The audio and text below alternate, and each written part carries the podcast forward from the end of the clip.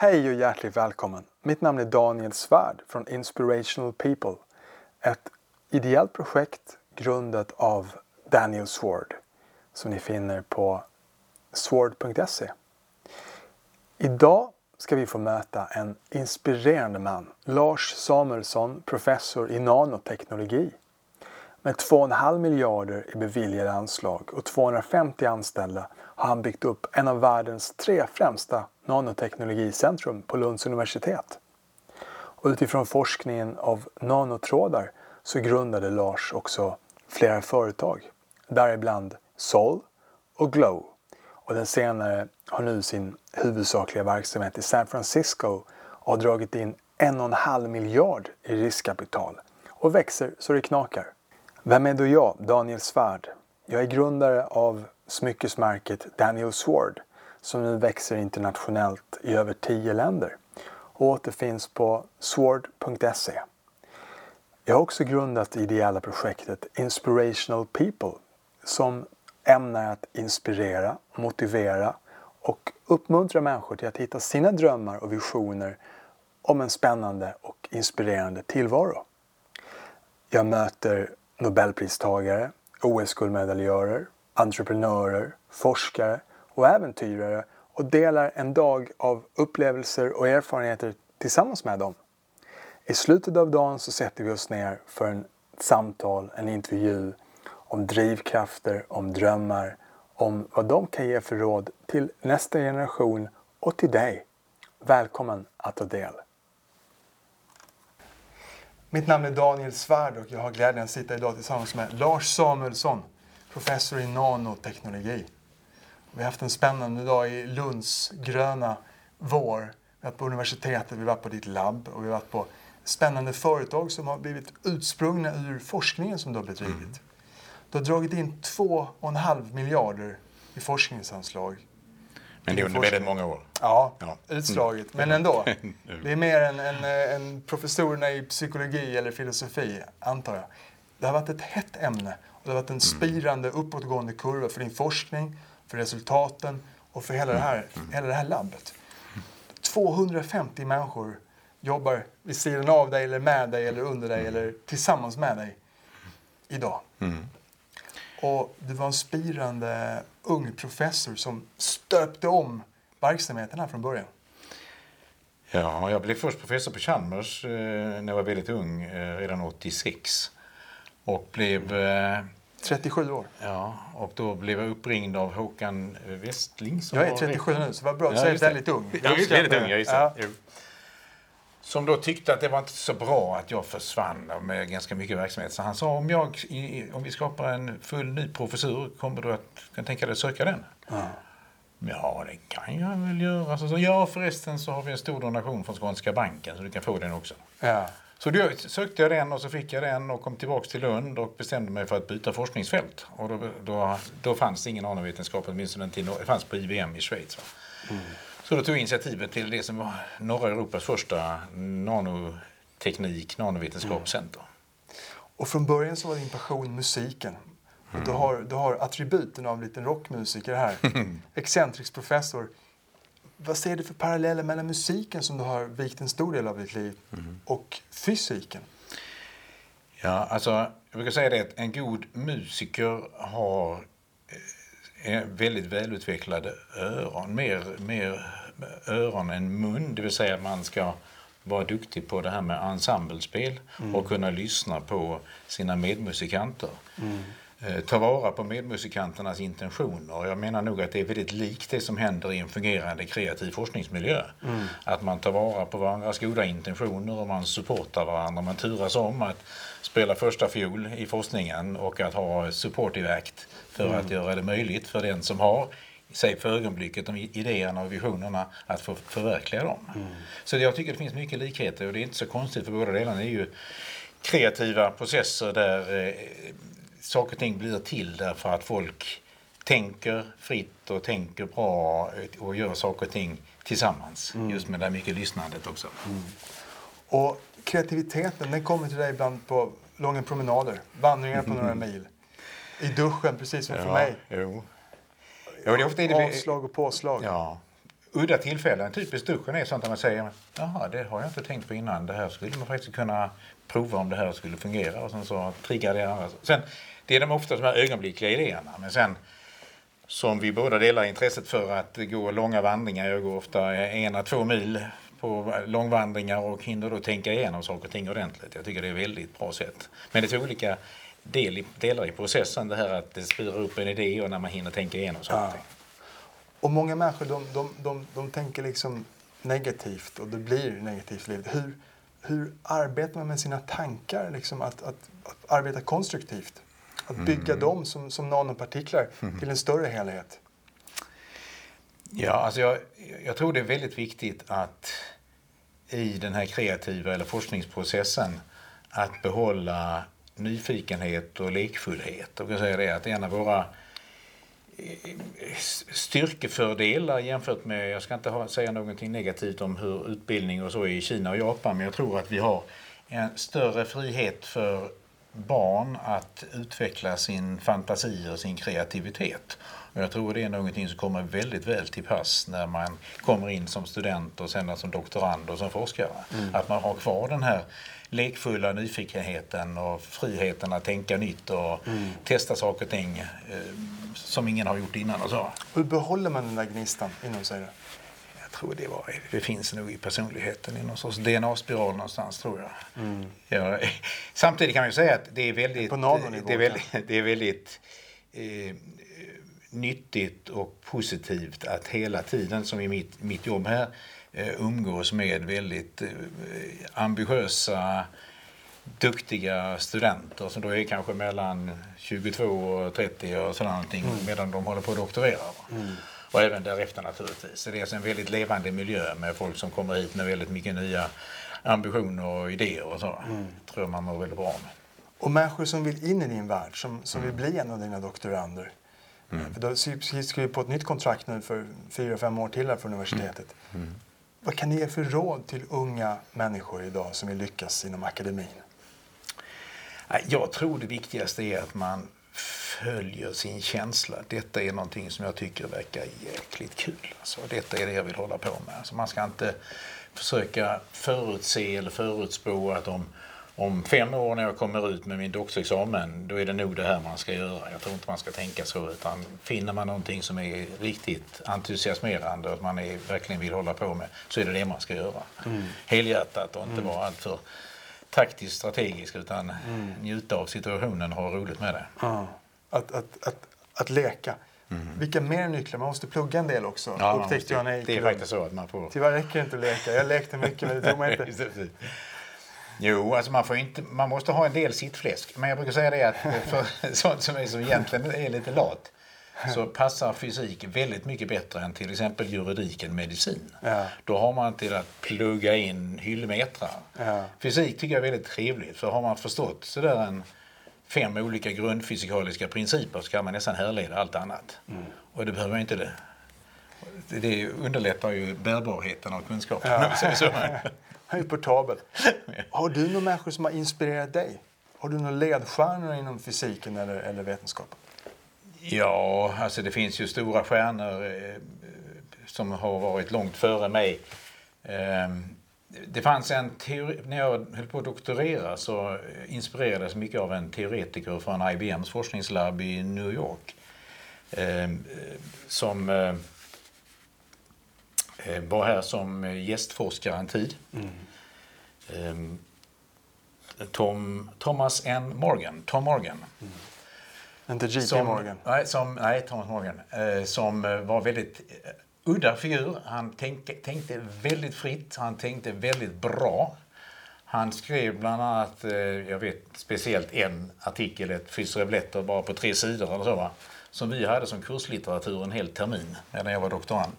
Och så var han här och han var en mycket duktig fågelskådare. Mm. Och eh, dessutom bergsklättrare, sån där mm. friklättrare. Oj väldigt inspirerande ja. man från IBM. Där man tror de ska ja. komma med. Han, han, var nog det, längst, det mesta man kan komma från den blå kostymen eller svarta ja. kostymen. Jag tror inte ja. han hade någon kostym. Ja. Han var duktig på att klättra på bergsväggar och känna igen fåglar. Och så var han en hejare på trädsfysik. Han var inspiratör på många plan. Ja, absolut. Mm. Hur blir man en bra ledare eller en bra inspiratör? Du leder 250 Mm. människor här och har gjort under lång tid.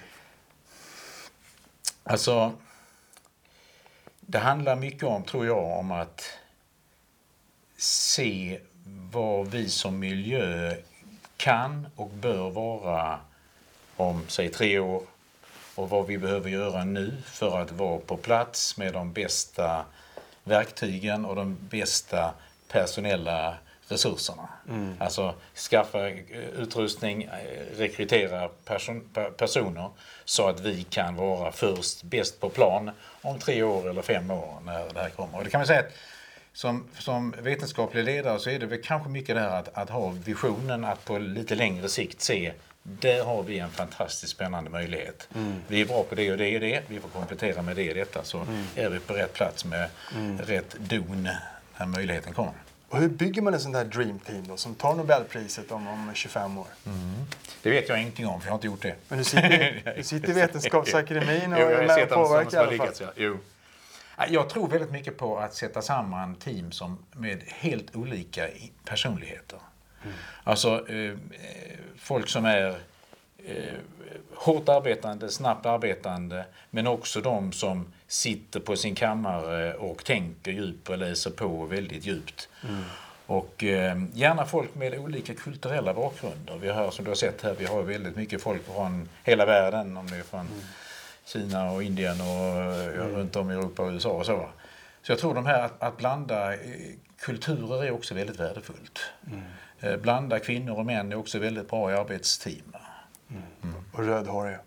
En del några kan idag. man faktiskt ha med också. Vi har några sådana också faktiskt. Som du Det- inte har träffat. Det, att, att, att skapa de här, den här miljön, för det är ju väldigt mycket just kulturen, miljön, arbetslusten, liksom, som driver folk i en positiv eller i en destruktiv riktning.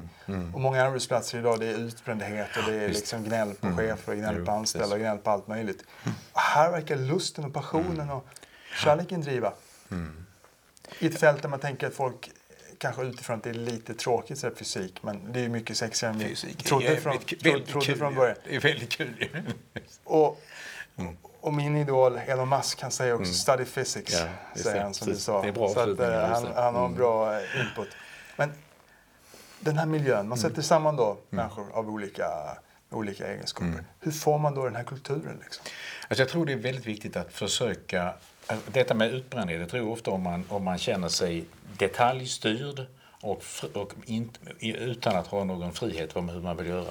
Försöka göra detta, behålla detta så mycket som möjligt som en, en positiv lekstugemiljö. Alltså, Inte så att man inte mycket seriöst diskuterar vad kan vi, vad behöver vi göra, vart ska vi? Men att man håller en lätthet i umgänget och hur man diskuterar och hur man inte nödvändigtvis omedelbart slår ner varandras idéer eller intentioner. Det är väldigt mycket att fylla de här tavlorna med eh, anteckningar och med idéer och små figurer och så. va. Så jag tror eh, lekfullheten och eh, lättheten är väldigt viktig. Va? Eh, vi har en som en av våra, eh, våra ledord att eh, ha openness, öppenhet, verkligen att öppenhet för varandras tankar. Folk kommer med olika bakgrunder, med olika ambitioner. Vi talar också väldigt mycket om, om eh, entusiasm. Igen, att, att ta vara på varandra och säga att det är helt okej att, att misslyckas. För med, med, detta som bakgrund så kan vi lösa någonting bättre nästa gång. Va? Och eh, som det tredje nyckelordet, vi du kom in på det, eh, pionjärskap, pioneering på engelska. va? Att verkligen se att undvika att hålla på och traggla och göra det som man gör på väldigt många ställen i världen utan verkligen försöka identifiera vad kan vi göra unika bidrag, vad kan vi göra genombrott som gör att vi kan fortsätta förhoppningsvis att kunna finansiera en miljö med 250 personer. För det, det sker inte om man bara följer andras eh, forskning. Hur lyckas man då dra in 2,5 miljard i anslag? Ja, man behöver Man väldigt kommer mycket in i duktigt science och folk. Mm, nature. och ja, man har, men, men, men dina egenskaper, det måste finnas någonting ändå exceptionellt i dig eller hos dig som, som har liksom väckt förtroendet av de här långsiktiga kontinuerliga satsningarna. ja. Alltså vi har lyckats få ser efter, omgång efter omgång av så kallade strategiska centra. Alltså antingen finansierade från Vetenskapsrådet som är helt grundvetenskapligt och motsvarande från den strategiska stiftelsen som då är lite mer tillämpad med väldigt mycket grundvetenskap i sig. Och har vi också fått väldigt stora program från EU. Mm. Och det är klart, eh, om man tidigare har lyckats och de som har finansierat oss finner att det var ju väldigt bra det som kom fram så är det lättare att få pengar nästa gång. Så mm. det är lite grann, jag ska inte säga att det är självgenererande för det är det ju inte. Va? Men, eh, framgång föder framgång. Det gör ju faktiskt det. Va? Plus att de här framgångarna skapar också team som blir väldigt professionella med att producera argumenten och ansökningarna för nästa stora finansieringsomgång. Mm. Omgångar, Unga forskare då som står på, på brinken liksom, som har gjort, börjar med lust och passion och det som du sa mm. och nu då ska liksom finansiera sin forskning. Mm. Vad kan du ge för råd till dem? Igen, följ dina drömmar. Om du försöker göra någonting som du inte känner för så kommer det inte bli så bra så att du blir slagkraftig. Jag tror det är väldigt viktigt att uh, verkligen jobba där man säger ja, detta, är, detta vill jag göra, det, detta är det jag vill göra. Mm. Sen är det ju, jag menar, den lyckliga vägen är olika för olika personer, det kan man inte säga. Mm. Men uh, jag tror det är viktigt att uh, ge sig tillfälle att tänka efter och prioritera inte försöka göra lite av varje utan prioritera. Nu vill jag göra, gå, gå på den här vägen. Mm. Också min miljö som denna som jag eh, var inne på innan. Att eh, inte hänga fast vid alla sina gamla kärlekar i form av forskningsprojekt. Mm. Jag har begreppet kill your darlings som jag tror är bland det viktigaste för att kunna klara av att förnya forskningen. Mm. Och nu sker det väldigt mycket spännande projekt och nydanande forskning, nydanande verksamheter. Du började redan 86 mm. som professor på Chalmers. Mm. Som, som efter att i USA då, efter din, efter din eh, doktorsavhandling här i Sverige på halvledare som inte låter så sexigt så kommer du till San Jose. Mm. Till IBM, i, just det. Mm. Till IBM. Och är där ett och ett halvt år. Mm. Berätta om den Ja, det, var en härlig, ja, det var en härlig period. Alltså hela den eh, väldigt levande innovations och kunskapsmiljön som Silicon Valley eller the Bay Area är med de stora universiteten Berkeley och Stanford. Och, mm. och med de stora forskningsbaserade industrierna där väl IBM var den största i, i, i det området, där, men även med Xerox till exempel det var en, en underbar upplevelse för en eh, forskare som hade doktorerat i Sverige och kom dit och, mm. och kom till en forskningsmiljö som IBM som då var extremt välfinansierad och det var eh, nästan hur, fri, hur stor frihet som helst för forskarna att göra det man vill med naturligtvis en baktanke att IBM ville locka till sig de bästa forskarna därför att fick man ett problem så hade man en think tank och problemlösarkader av de skarpaste människorna som fanns på marknaden till att lösa problemen. Mm. Det var inte bara för att vara, bussiga, mm. göra lite fri forskning utan var naturligtvis för att hålla det här starka teamet tillgängligt. Mm. Nej, det var en, var en härlig upplevelse och eh, att, man, att jag då, man då kunde uppleva att grundforskning, ungefär som vi hade bedrivit här i, i Sverige, där, när jag kom ifrån. Att det fanns den här grundforskningen, excellensforskningen som hela tiden också hade påverkan på framtida teknologier. Mm. Det kunde jag säga att det, det, lärde jag mig väldigt tydligt på, under tiden på IBM. Mm. Och hade med mig hem och har väl i någon mån präglats av det fortfarande. Att syssla med i princip hela tiden grundläggande fysik eller grundläggande materialvetenskap, materialfysik och snegla på på vilket sätt kan detta komma att påverka framtidens produkter och mm. framtidens industri också. Tog du med dig något annat från USA? Eh, jag tyckte när jag kom hem efter ett och ett halvt år där att eh, svenskarna var väldigt tillknäppta och eh, mm. jag vet att någon, någon gång när jag hade kommit hem så satt jag på tåget och började prata med folk omkring mig. Ja. Och de tittade på en ungefär om man fått för mycket i sig. Det hade man ja. alltså inte. Utan det var snarare att man var lite präglad av det kaliforniska sättet att umgås. Ja. Så det var en positiv sak att ha med sig. Det, det fria sättet att umgås som finns i Kalifornien. Mm. Och där, du kommer tillbaka, du blir docent snabbt efter mm. ett år. Mm. 31. Mm. mm. Och sen så blir du då som 37-åring professor på, på Chalmers. Mm. Hur, hur blir man professor så snabbt? Eh, ja, vi hade jobbat väldigt intensivt eh, då mellan eh, 80 och 85, alltså när jag sökte den här professuren. Ehm, jag hade startat en helt ny forskningsverksamhet redan då 80. Det var inte det som var nanoforskning utan det var att jag byggde upp någonting som heter konstigt ord, MOCVD, Metal Organic Chemical Vapor Deposition, ett sätt att tillverka halvledarmaterial med faktiskt atomär kontroll. Det- talade vi om redan då. Va? Mm. Och eh, den här tekniken som då inte fanns i norra Europa, det fanns väl nere i Tyskland och i Frankrike och så, men inte i, i norra Europa. Eh, där fick vi väldigt snabbt väldigt fina resultat, jag och mina doktorander. Och det var väl det som gjorde att jag eh, såg intressant ut för de som skulle tillsätta den här professuren. Och som skåning så, så har vi nåden att skåningarna ringer dig och vill rekrytera dig snabbt ner till Lund. Mm, jo.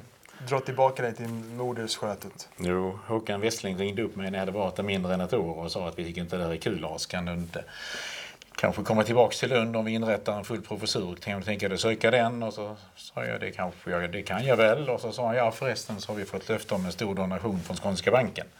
Du kan få den också. Och då såg jag att ja, här var faktiskt ett tillfälle att byta forskning, skapa ett nytt forskningsområde. Och i det läget så 86 alltså, så var det enda riktigt nanoscience center som fanns i Europa var på IBM nere i Schweiz. Va? Det fanns någonting i, i Glasgow i Skottland men eh, vi blev ändå, ska säga det tredje. Va? Det var det jag tog initiativet till 88 när jag kom tillbaks och sedan från 90 fick vi tung finansiering från Naturvetenskapliga forskningsrådet och eh, STU som det hette på den tiden. Ja. Och här i huset som vi är i, vi har gått runt och tittat på dina stora apparater. Det var en halv miljard nerplöjt i dem. Ungefär en halv miljard gick in i det här Lund Nanolab som vi öppnade för precis tio år sedan. Mm. 2007. Och det var med stora bidrag på nivån 100 miljoner både från eh, Knut och Alice Wallenbergs stiftelse och från Vetenskapsrådets eh, utrustningsprioriteringar. Och med väldigt generöst eh, stöd från universitetet också. Du ska på Täckta udden nästa vecka på mingelparty med Wallenbergarna. Hur viktiga har deras stiftelser varit för svensk forskning? Extremt viktigt. Vi har ju, eh, som en av våra nyckelmiljöer är ju eh, elektronmikroskopicentret som finns som heter NCREM som finns på Kemicentrum. Det hade ju inte funnits utan Wallenbergstiftelsen. Det är väl tveksamt om det hade funnits varken Max, förra Maxlab eller Max 4 utan eh, mycket stora bidrag. Så de är extremt viktiga för, för svensk forskning. Det har varit en, en god samverkan där. Ja. Framgång föder framgång återigen. Mm, jo. Och den här resan då som du börjar. Du börjar liksom med, det är lite som en startup i, i, i San Francisco idag. Det som du kommer till i Lund. Det finns ingenting utan det är en ny professur. Det, du får en pott pengar. Och du får lite skapa din egen verklighet liksom. Ta in riktningen. Styra ut farten. Så går det inte riktigt till idag känns det som, eller? Det kan det nog göra. Jag vet inte riktigt vad som händer runt om i, i Sverige och eh, utomlands. Men eh, jag tror det är många som har visioner om eh, pionjärliknande initiativ och bygga upp nya starka miljöer. Det tror jag sker egentligen hela tiden. Det tror jag nog händer, händer fortfarande. Ja. Men det är, en, det är en härlig situation och lite grann kunna plocka in den expertisen vill vi ha. Skulle Ja. du vilja vara med här? Ja. Och sen sätta samman starka team. Och då går det från en man till 250 idag som i dagsläget. Hur, I företag så är det inte så lätt att göra den här resan. För man går igenom många olika stadier. Ledarskapsmässigt och administrativt och många olika plan. Liksom.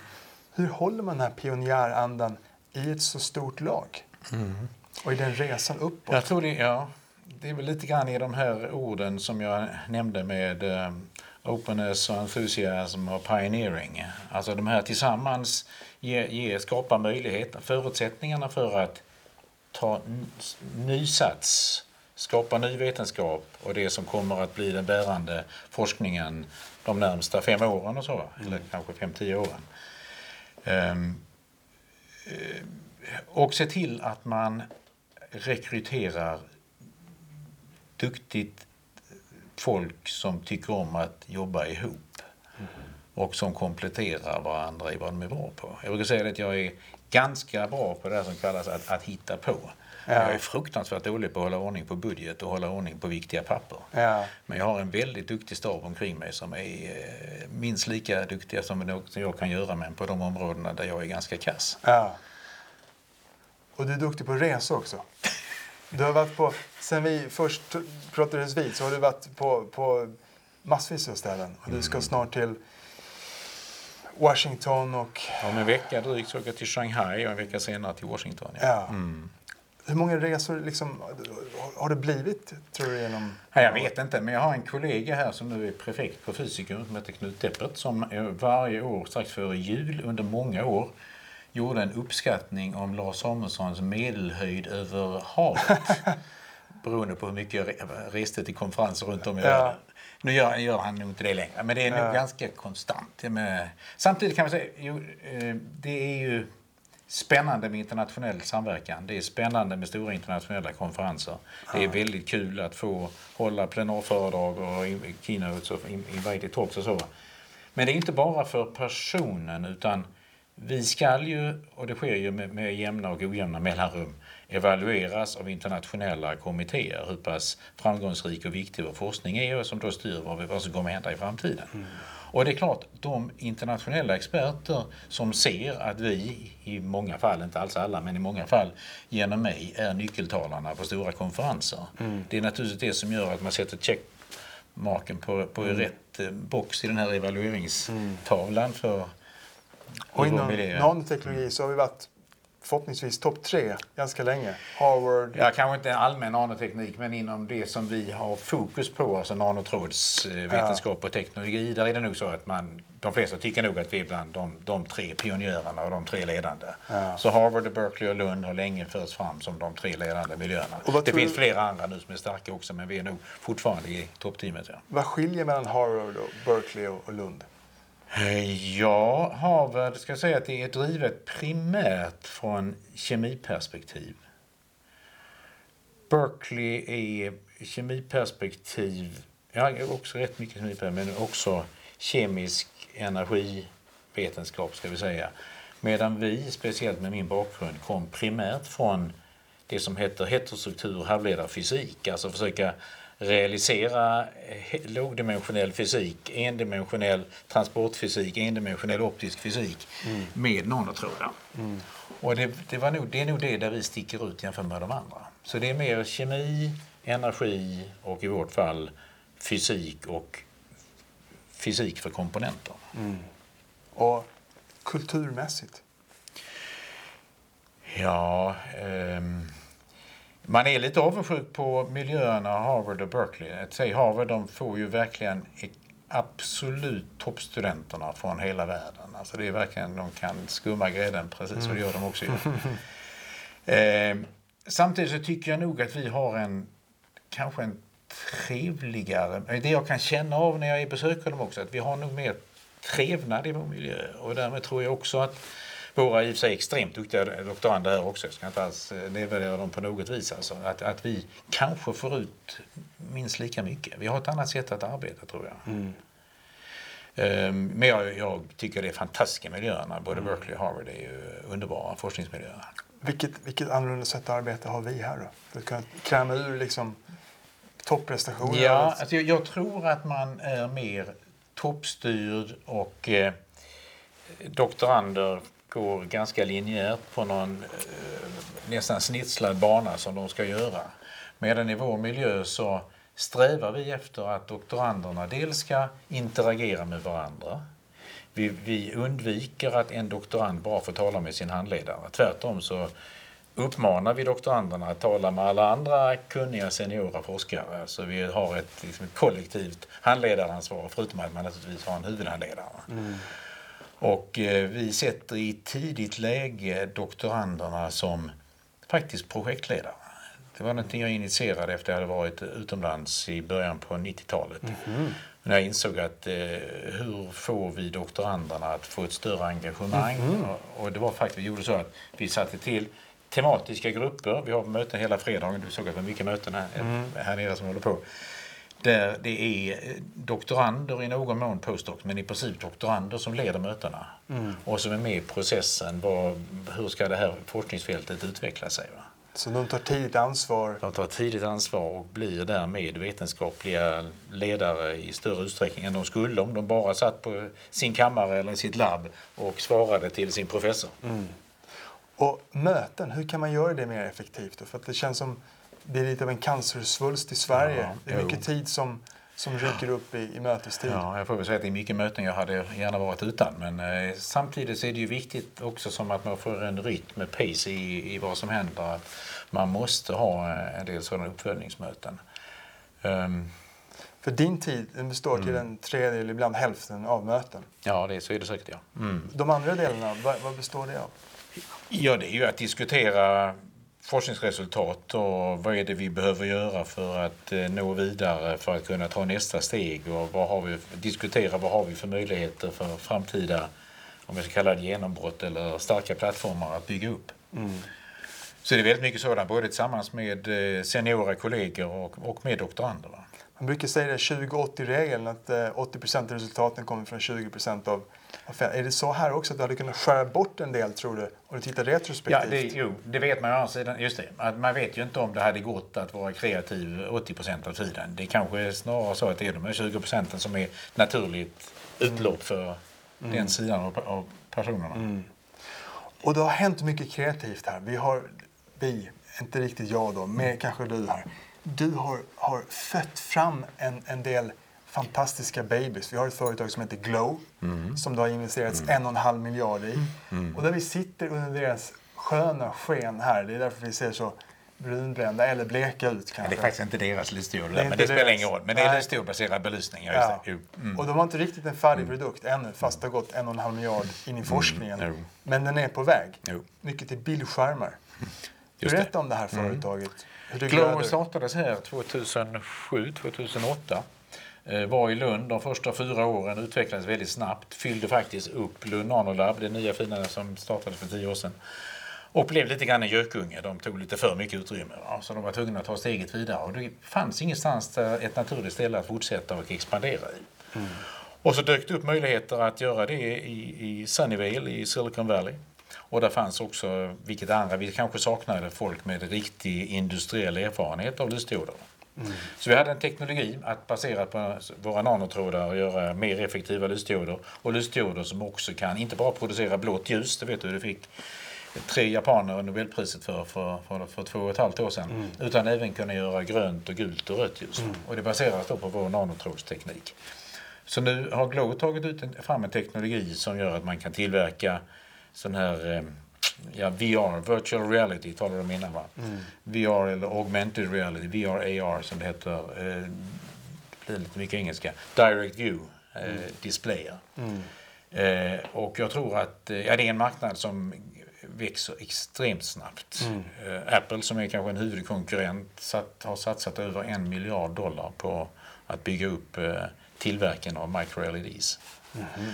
Men som det är just nu så tror jag nog att Glow har sannolikt den vassaste teknologin. Så det blir väldigt spännande att se mm. vad som kommer hända det närmsta året eller två åren. Och vi träffade en, en kines här innan som har, då har varit med och bygga pyramider. Ja, Mikropyramider. Ja.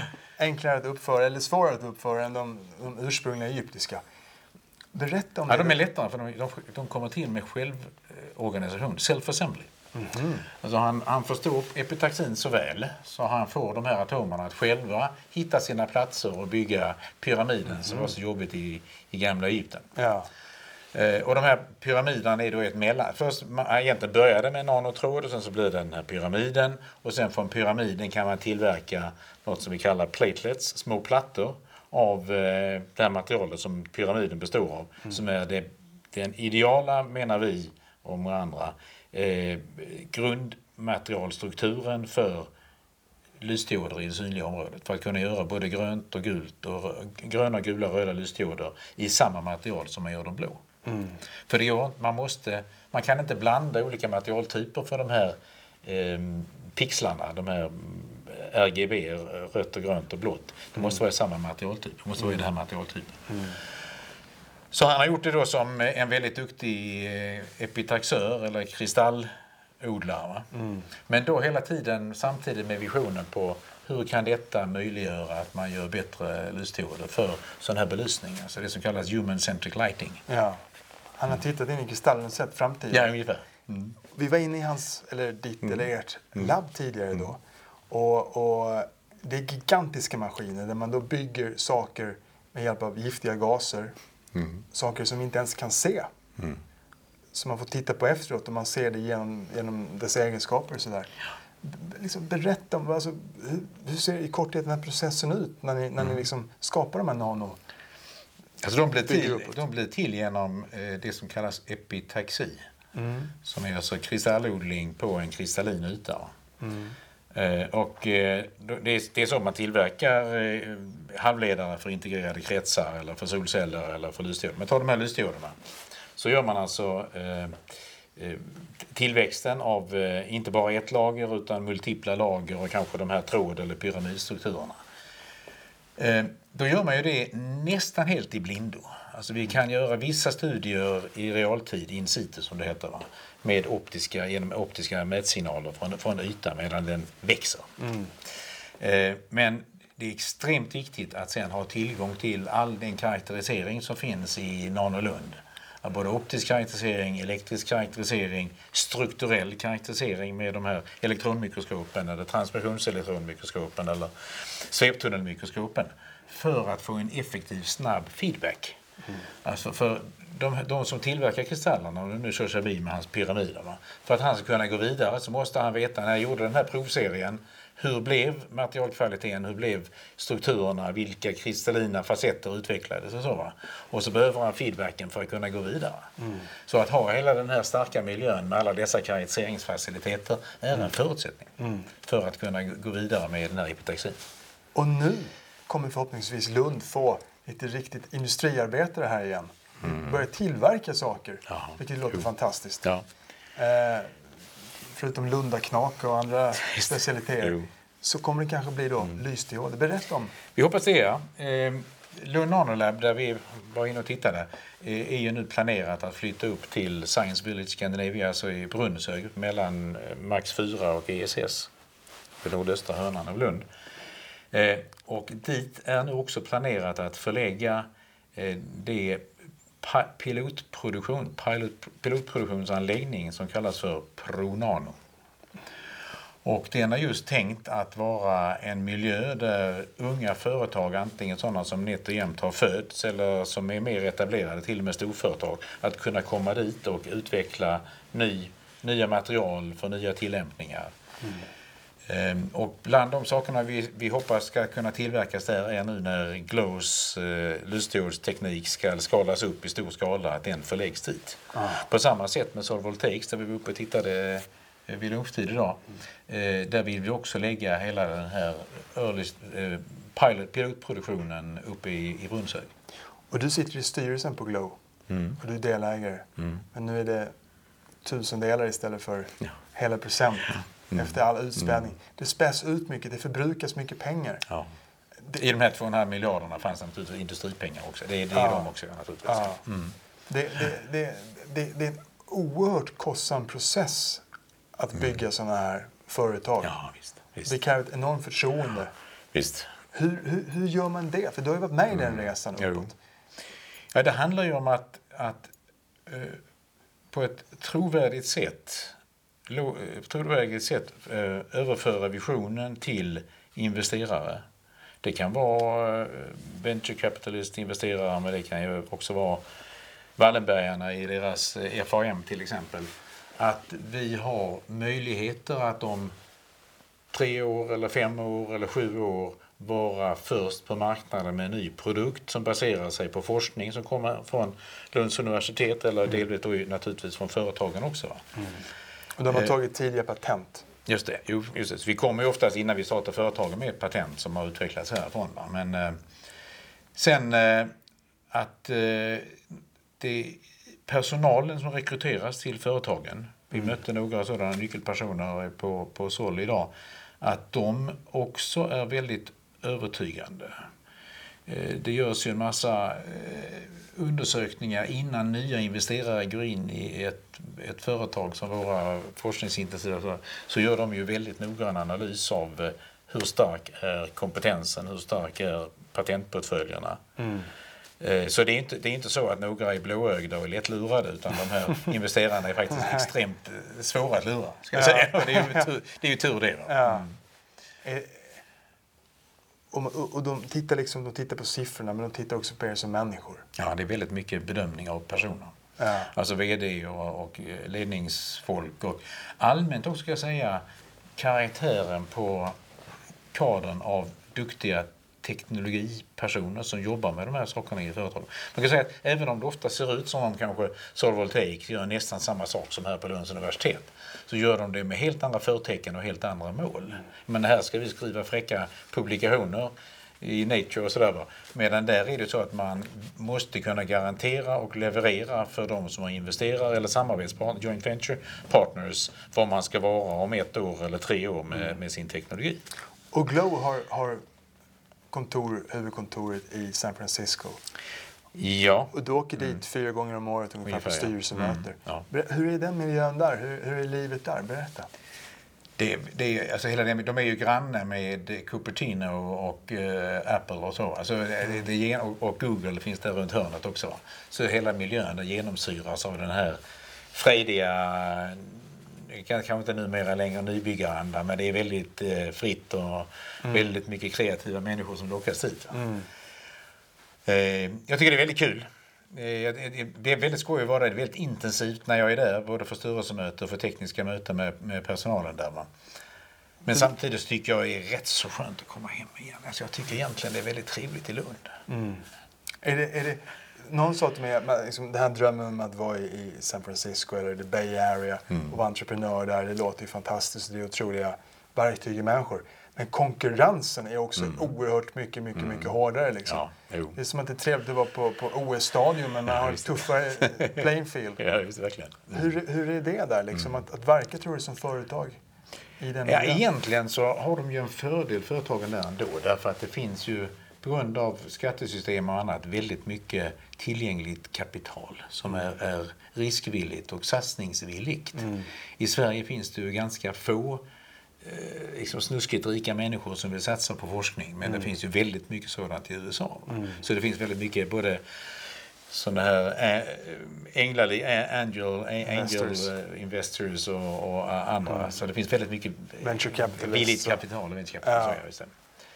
Vi ska inte klaga, men det, det, i, i Sverige och Europa så är det svårare att finansiera den här typen av, av företag ja. som kräver långsiktighet. Man ska veta att halvledarteknik, liksom medicinsk teknik, är ju snarare 10-15 års tidskonstanter det handlar om tills man verkligen är framme. Va? Mm. Det är inte som att hitta på nya spel eh, mm. och, och annat. Va? Som man kan hösta hem pengarna inom 12 eh, månader eller 18 mm. månader. Mm. Utan detta är typiskt långsiktigt. Så det, det, det, finns ett, ett akut behov, ska jag säga, av mer långsiktig finansiering av den här typen av bolag. De kallas ibland mm. för KETS, Key Enabling Technologies, såsom mm. halvledarteknik och optisk teknik och medicinsk teknik också förresten. Men det har lyckats även i ett annat bolag där då, mm. Soul, mm. som vi var uppe och, och hälsade på mm. och tittade på deras labb. Och de jobbar mycket med solfilm. Ja, att kunna applicera mm. på fönster. Ja. På mycket, mycket, mycket, mycket tunnare än en, en kiselsolceller. Mm. Berätta om den här teknologin. Jo, alltså kiselsolcellen är ju sådär en, en, några tiondels millimeter tjock och det är därför att kislet behöver ganska stor tjocklek, åtminstone 30-40 mikrometer för att absorbera ljuset, mm. solljuset. Va? Eh, och det har att göra med elektronstrukturen som vi inte ska försöka gå in på nu. Mm. Medan det finns ett andra material, till exempel galliumarsenid som då Solvoltaic jobbar mycket med. Mm. Som absorberar lika mycket på bara två, en och en halv eller två mikrometer. Och det här är rare earth materials? Eller? Nej, det är, de inte. Nej, de är inte rare earth, men de är, är eh, tämligen begränsade, men inte för de här tillämpningarna. Jag skulle inte säga att, att gallium och arsenik är begränsad i, i, i tillgången. Det finns faktiskt väldigt mycket. Mm. Så det kommer vi kunna belägga väldigt mycket av våra tak med, mm. eller våra fönsterrutor. Eh, så eh, då kan vi, och så, de här nanotrådarna har dessutom en möjlighet, vi publicerade i Science för några år sedan, att även om man bara belägger kanske 10% av ytan med de här nanotrådarna mm. så absorberar de ändå i princip 100, de är 95% av ljuset. Så det gör att man faktiskt, om vi jämför med de här 50 mikrometer kisel eller 30 mikrometer kisel och 2 mikrometer galliumarsenid som dessutom bara täcks till 10% så har vi sparat mer än 99% av materialet. Mm. Och naturligtvis vikten också. Så det finns väldigt mycket intressanta aspekter på att utveckla den här tekniken. Och här har ni en, en provapparat mm. här inne, vi är inne och tittar på, där man då utvecklar de här mm. solcellerna. Och, och, mm. och, uppe på labbet så var den fyra meter hög. Ni fick slå ut taket och skära upp den. Fem meter till och med. Ja. Mm. Upp till himlen. Ja. Mm. Det är den här tekniken som kallas för aerotaxi som eh, egentligen började som en liten skojig idé. Och man kanske inte behöver några halvledarbrickor för att växa kristaller. Jag, jag kom på en gång en, en galen, det var nog i duschen, Ja. en galen idé att man kunde kanske ta små guldpartiklar och få kristallerna att växa direkt med guldpartiklarna och medan guldpartiklarna svävar i, i en gasström. Ja. Och det är det som kallas aerotaxi. Det är alltså kri- kristallväxt men i aerosolfas. Eh, det började som ett bara ett experiment som föll extremt väl ut. Eh, vi, vi skrev patent och var tysta, sen så publicerade vi det här i Nature för några år sedan nu. va. Och det är nu basen för hela Solvoltaics eh, teknologi. Eh, och det är samtidigt en mycket stor del av forskningen här, för jag fick hem ett eh, väldigt stort anslag från Knut Alice Wallenberg på 40 plus 35 miljoner är det väl, alltså för projektanslag och utrustning för att kunna studera de här strukturerna. eh, Som just heter Aerotaxi, det här projektet. Va? Så det är en väldigt tung satsning både på universitetssidan och på företagssidan. Och det är väldigt kul att se dem gå hand i hand. Bland annat så har vi nu ett gemensamt eh, EU-projekt som heter Nanotandem som, jag, som är ett solcellsprojekt som jag är, ledare för. Eh, Där Solvoltaics, Lunds universitet, Fraunhofer-institutet för solenergi som är det största i Europa för solenergi och IBMs forskningslabb i Schweiz och några till samverkar kring just den här aerotaxi-tekniken och hur den kan skapa framtidens solpaneler. Väldigt kul. Och Elon Musk i USA då, han vill liksom göra det inte syndfullt att förbruka energi. Att taken ska vara täckta av takpannor som samtidigt är solpaneler, så man inte ens ser dem. Att det blir mer integrerat i allting, solpaneler. Det blir en del av vardagen. Vilken framtid ser du? Mm. Jag, jag delar den visionen helt och hållet. Alltså, eh, att vi, vi kan inte ens eh, skjuta på framtiden det här vi ibland kallar det elektriska samhället. Det kommer väldigt, väldigt snabbt om det inte redan har kommit. Va? Och att ah, nästan alla transportmedel, väldigt mycket i varje fall, kommer att gå över på elektrisk teknik. Inte bara Tesla, nu kommer det ju våg efter våg av konkurrenter, mycket framgångsrika konkurrenter också i Tesla. Så det är säkert så. Va? Och eh, elproduktion, även i ett nordligt land som Sverige, så skulle man bara gärna kunna belägga lättillgängliga tak med rätt vinkel och rätt ri- riktning mot lite söder och så. Va? Kunna täcka, jag tror det var åtminstone 20 procent av, av elbehovet i Sverige. Men att bara använda de taken, det är en fantastisk vision. Och kommer vidare och gör, gör eh, energiproducerande Täcker alla parks. granar också. Så, förlåt? Täcker granskogen också. Vi, det är lite synd då Det blir är lite synd om granen tycker jag. Ja, just det. men, men de här sakerna är så tunna. Ser man de här? Jaha. Jo, alltså eh, när vi pratar om det här att lägga på taket, då är det nog egentligen primärt kiselsolceller. Det är det som Elon Musk använder. Va?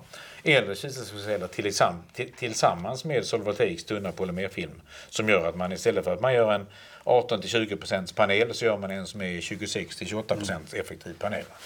Eh, Och det andra är som du var inne på från början, att belägga alla fönsterrutor, åtminstone i rätt, eh, ja, i princip så, eh, med en tunn film som är då semitransparent. Så att den kanske absorberar 80 eller 90 procent.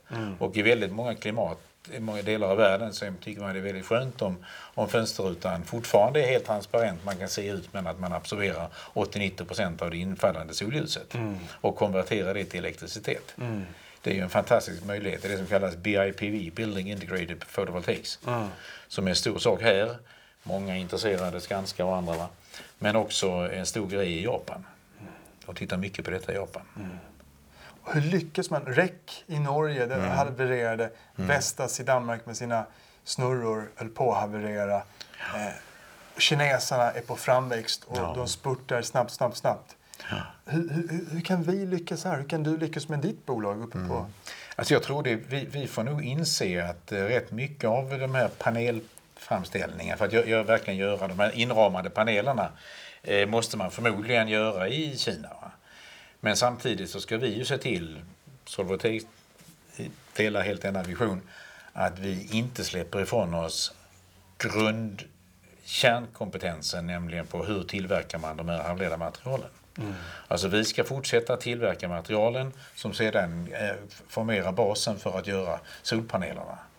Likaså så ska ju inte Glow, vi, vi försöker nu få hem hela Glows produktion, eh, eh, undisclosed produktion av material till Lund medan de då gör displayteknologin i Silicon Valley och kanske i Kina. Va? Mm. Men att det som är core competence, core business är verkligen materialkompetensen och materialkontrollen. Mm. Den ska vi inte släppa ifrån oss utan mm. den ska leva kvar här och fortsätta att vara basen för den här industrin. Och core business, best in class. Mm. Runt år 2000 då tog du ett strategiskt beslut. Mm.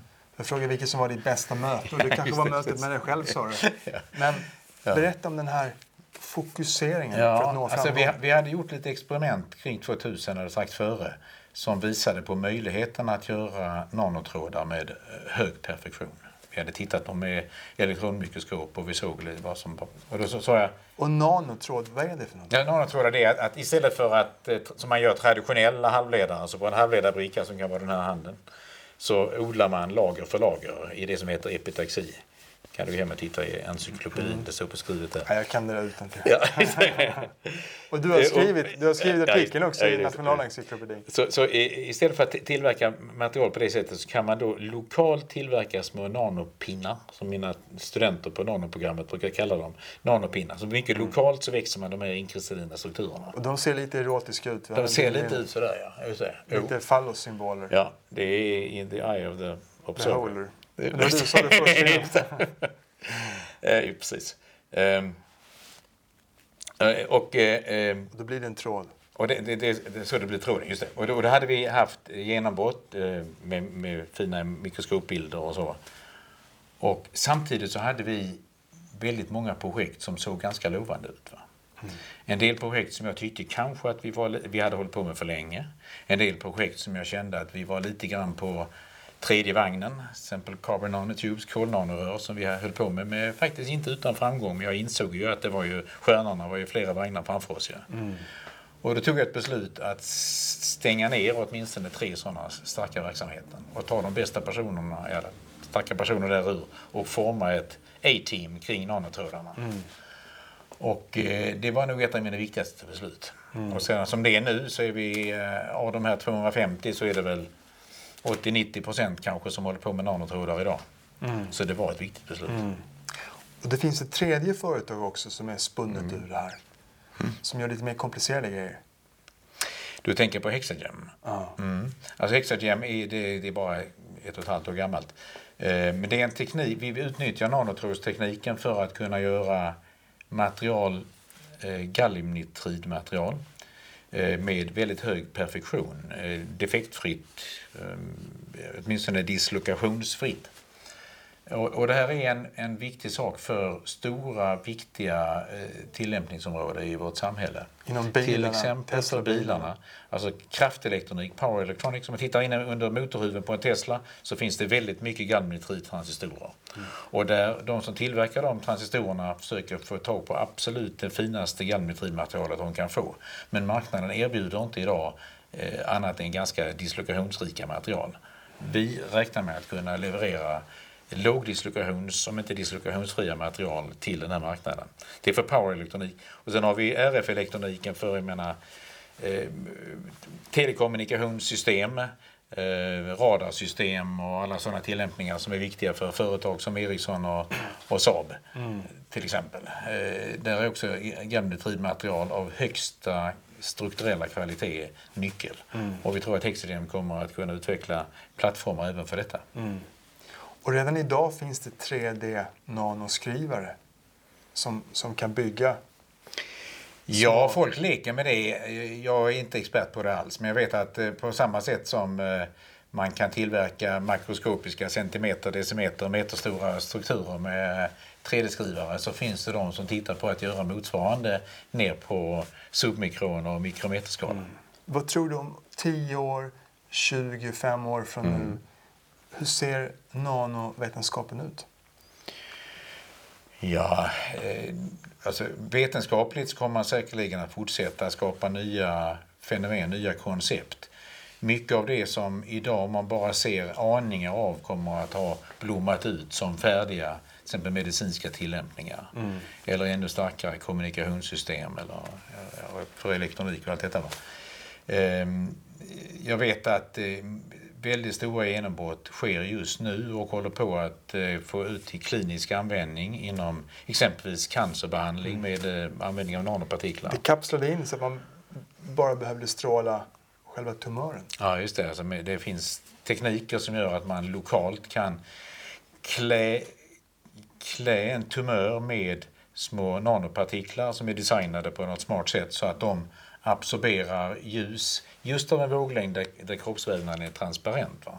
Så att man lokalt hettar upp den här tumören med kanske 20 grader så att det är just den som förgår och ingenting runt omkring. Nej, det är fantastiska möjligheter. Och vetenskapen, Oppenheimer, The Manhattan Project, de tog fram saker som kan förgöra oss. Och de tar samtidigt fram saker som kan välsigna oss. delvis. visst. Vad tror du fysiken och nanovetenskapen framgent, kommer att spela i människans intresse eller kommer att använda mot oss?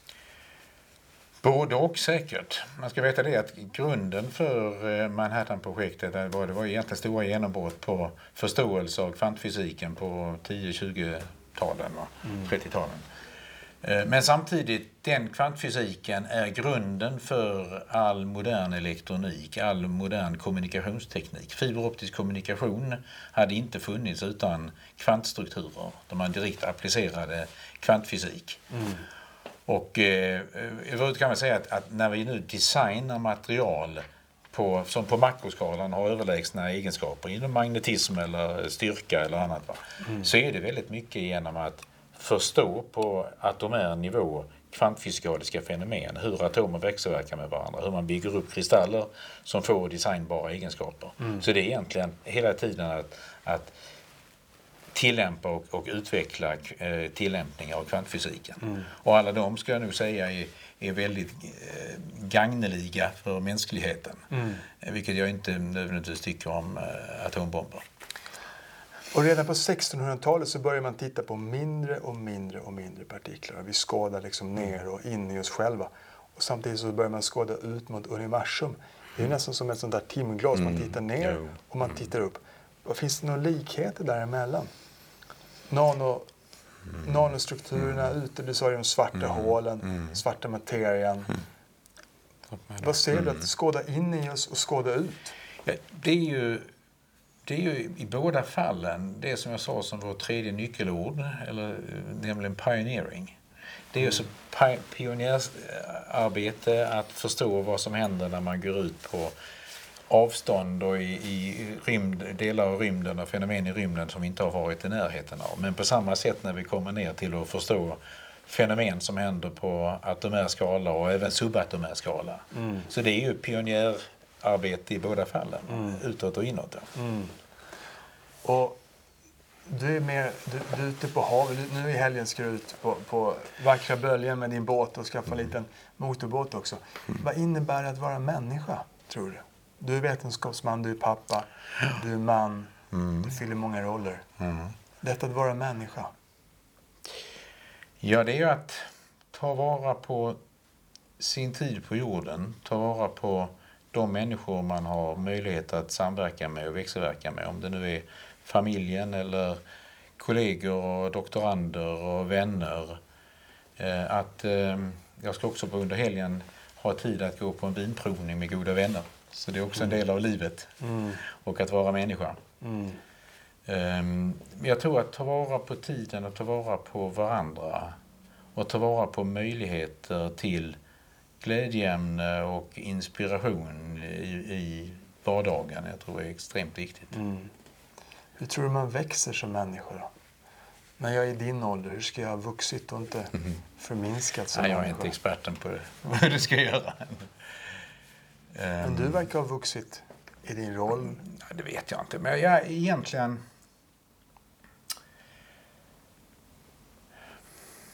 Jag, jag, jag tror det är viktigt, detta som jag var inne på redan i början när vi talade här, att följa sin intuition, sin känsla av det här vill jag göra, det här gillar jag.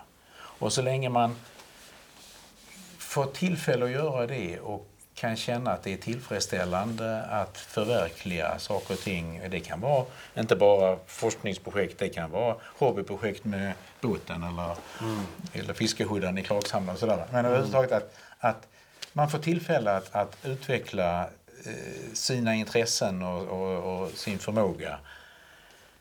Sen tror jag du gör det mycket bättre än jag. Mm. Men du har fått, du har fått få mig att ta tillvara den här dagen på ett otroligt sätt. Tack. Och se hemskt, fantastiska saker. Tusen tack och all lycka till idag och framöver. Tack ska du ha. Tack. Lycka till själv. Tack.